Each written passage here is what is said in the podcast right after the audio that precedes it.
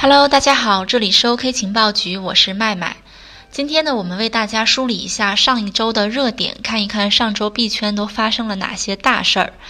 当然，如果大家对我们的节目有什么意见和建议，或者关于区块链和数字货币大家有什么感兴趣的话题，欢迎添加主播微信幺七八零幺五七五八七四。加主播好友之后呢，可以申请主播加入到我们的粉丝群，和大家一起讨论行业的话题。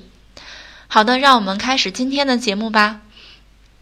首先，我们看一下政策。最近呢，很多国家对数字货币或者还有挖矿都有一些动作。什么动作呢？呃，我们先说一下挖矿。最近呢，又有一个国家宣布挖矿即将合法化了，那就是乌克兰。乌克兰数字转型部计划在两到三年内使该国的数字货币挖矿合法化。新闻部门呢在十月七号发布的声明中表示，说政府希望制定税收规则来处理数字货币，并批准有关在二零二零年夏季之前重点打击数字货币洗钱，来最大程度的降低数字货币合法化的一些负面影响。同时呢，乌克兰还计划将区块链技术引入到国家的注册机构，鼓励数字货币交易所入驻乌克兰，欢迎外国的公司和投资者在乌克兰境内进行有关区块链方面的投资，来提升乌克兰在全球数字资产市场上的竞争力。乍一看呢，乌克兰的做法有点类似于马耳他啊，这也是一个欧洲国家，一个岛国。我们知道马耳他一直在走积极发展区块链这样的政策路线，为区块链创业者呢营造一个比较友好、宽松的环境。现在的马耳他呢，已经俨然成为区块链和数字货币的创业天堂。虽然同样是区块链友好国家呢，马耳他和乌克兰的情况还是很不一样的，这两个国家的底子还是差很多的。马耳他呢是欧洲一个富裕和发达的国家，虽然它的国土面积很小，但它是一个岛国，风景气候十分宜人，成为富人移民的一个潮流。但乌克兰呢，呃，最近几年非常动荡，几乎是欧洲最贫穷和动荡的国家之一了。现在呢，面临着领土割裂啊、国内动荡这些个问题。那通过上面呢，我们可以发现，现在国际上区块链行业的一个大趋势是什么呢？就是典型的一个特点呢，就是中小国家呢喜欢发展区块链，不管像马耳他这样的富裕的小国，还是像乌克兰这样的欠发达的中型国家，还有包括伊朗啊，伊朗呢今年七月份宣布数字货币挖矿合法化了，还有委内瑞拉啊、津巴布韦这样的国家呢，对区块链的态度都是比较包容的。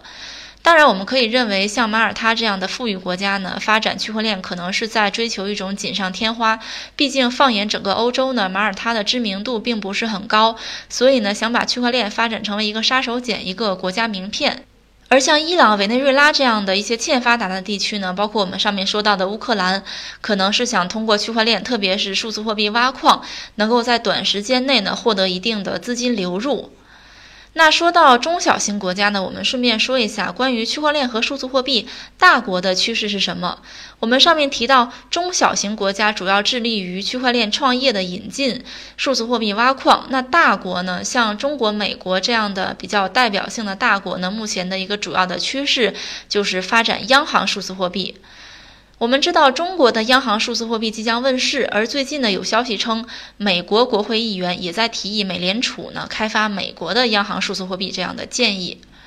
需要强调的是，大国开发的央行数字货币和比特币、以太坊这样的数字货币还是有本质上的区别的。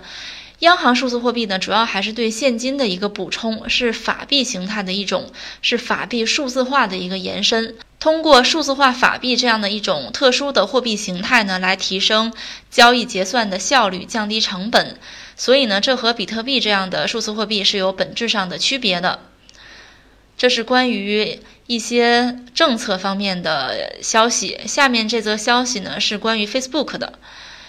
Facebook 的窘状呢还在继续，不仅现在面临着监管的压力，而且呢还面临着合作伙伴退出的一个情况。从今年六月呢，Facebook 发布数字货币稳定币 Libra 白皮书之后，关于 Facebook 的争议就没有停过。最近呢，Facebook 又陷入了新的困境，前期确定的一些合作伙伴，大多数都是一些巨头的支付公司，宣布退出 Libra 项目。这对 Facebook 来讲呢，是一件雪上加霜的事情。毕竟监管问题还没有摆平，是吧？合作伙伴也要退出了，这是要变成孤家寡人的节奏吗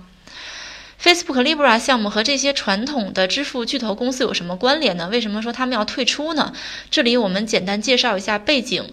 在今年六月，Facebook 公开 Libra 项目白皮书呢，其中有一项规定是，Libra 项目将成立一个协会来管理整个项目。这个协会呢，将由二十八个公司组成。这些公司呢，就包括 Facebook、PayPal、Uber、Visa、万事达卡这些传统的巨头公司，也包括一些新兴的区块链创业公司。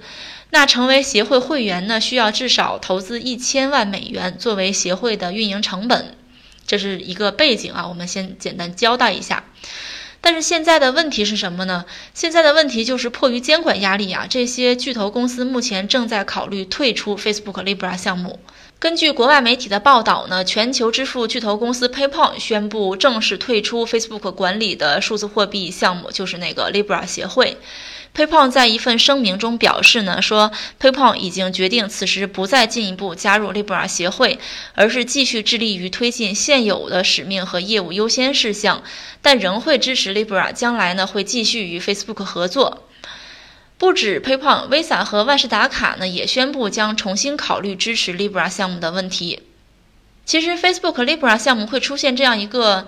呃，大概众叛亲离的境遇吧。最主要的原因还是监管问题。以美国为首的国家呢，从 Facebook 发行 Libra 白皮书之后，就一直以各种各样的形式去打击它，包括之前呢举办了很多次听证会，还组成了一个特别小组去 Libra 项目的大本营瑞士考察细节等等。一些官员呢，也在公开或非公开场合下不断的唱衰这个项目。就在最近呢，美国俄亥俄州参议院还有夏威夷参议院的议员呢，更是致信啊，就是写信给三大支付处理公司，就是万事达卡、Visa 还有 Stripe，要求他们重新考虑与 Facebook 数字货币 Libra 的关系。理由是 Facebook Libra 项目呢，可能会带来犯罪、恐怖分子融资、破坏全球金融体系稳定、干扰货币政策、使消费者承担风险等等。所以，我们说巨头公司呢退出 Libra 项目是有原因的，很大的原因就是来源于监管。因为对这些巨头公司来讲呢，投资一千万美元并不是一个很大的数目，还能去尝试区块链和数字货币这样的一个新的领域，没准呢还能分到很大一杯羹，怎么说都是很划算的。但是我们说，但是啊，如果监管不允许，那么也没有必要去做这样的一种尝试了。毕竟呢，对于这些巨头公司来讲呢，他们有自己的业务，自己的业务才是最主要的。换句话讲呢，不参与 Facebook Libra 也不能损失什么，为什么还要冒着得罪监管的压力去参与呢？所以我们可以看到，PayPal 给出的退出声明写道啊，他说不参与 Facebook Libra 项目，而是继续的致力于自己现有的业务和使命。比较有意思的是，Facebook Libra 项目的总负责人大卫马库斯呢，曾经是 PayPal 的总裁，但是那又怎么样呢？监管压力下，哈，所谓的人情显然也没有什么用处。不过根据现有的消息呢，现在虽然说万事达卡、还有 Visa、还有呃，PayPal 这样的公司宣布退出 Facebook Libra 项目，但是呢，还有一些公司仍然在参与这个项目，比如说打车巨头 Uber 啊，还有一些区块链的创业公司呢，还会继续的参与这个 Facebook Libra 项目。这是关于 Facebook Libra 的一个现状。下面这则消息呢，是关于以太坊2.0时代的，在十月八号到十月十一号的时候呢。DevCon 五大会在日本大阪举行。这次大会呢，汇聚了以太坊社区里的很多大咖。以太坊2.0呢，成为这届开发者大会的一个主要的话题。通过会议传递的消息呢，普遍预测以太坊2.0平台有望在明年第一季度上线。以太坊呢，目前是数字货币市值排行第二的一个数字货币，也是主流币中认可度很高的一个币种。但是它不同于比特币，比特币是一个单一的数字货币，以太坊呢是一个智能合约平台，开发者可以在这个平台上开发区块链应用。但是呢，以太坊一直以来面临着扩展性和网络拥堵的问题，因此呢，以太坊开发团队希望能够对以太坊系统进行升级，打造以太坊2.0时代。以太坊2.0时代主要解决的问题就是通过可伸缩性和效率的更新来提升交易吞吐量。在这次开发者大会上呢，以太坊二点零开发者表示说，以太坊二点零的存款合约已完成形式化验证。以太坊二点零的存款智能合约呢，是通过一个叫 Vapor 的语言实现的，这是一种类似于 Python 的一个编程语言啊。我们知道，目前区块链的一个最大的问题就是处理速度的问题，因为区块链是去中心化的，这就类似于绝对的民主。但是呢，区块链发展到今天呢，它不只是一个像比特币这样的一个数字货币，是吧？它更像是一个智能合约平台。所以呢，还要考虑的一个问题就是扩展性的问题。但是呢，在区块链圈有这样一种观点，说区块链的去中心化、安全性和扩展性是一种不可能三角理论，就是说它们是不可能全部的实现的。如果保持安全性不变呢？想要提高扩展性，就必须要削弱去中心化，通过中心化来实现。那对于这个问题呢，以太坊的主要解决方案是分片技术。这部分呢，我们在之前的科普专辑里边有介绍，这里呢再简单的介绍一下分片技术是怎么回事儿。分片技术呢是一种扩容手段，简单来讲呢，就是把数据库分割成多个碎片，并将这些碎片呢放置在不同的服务器上。这就意味着，在区块链底层公链的系统内呢，网络上的交易将被分成不同的碎片。我们可以理解成分组，这样一来呢，一笔交易就不必发动全网所有的节点去处理，只要让网络中的一部分节点，就是矿工啊处理就好了。简而言之呢，分片技术就是通过分而治之来提升交易效率，然后呢来增加一个扩展性。这是关于以太坊2.0的，但是具体什么时候发布呢？还没有给出具体的时间，我们这里只能期待一下了。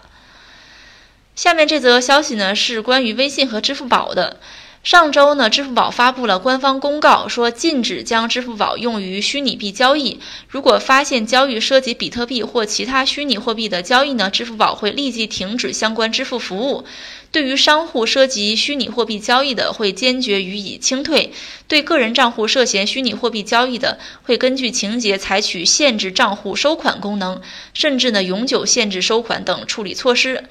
除此之外呢，微信支付也表示不支持数字货币的交易，也从来没有开放虚拟货币的呃商户接入。如果发现任何把微信支付用于虚拟货币交易的行为呢，将予以清退处理。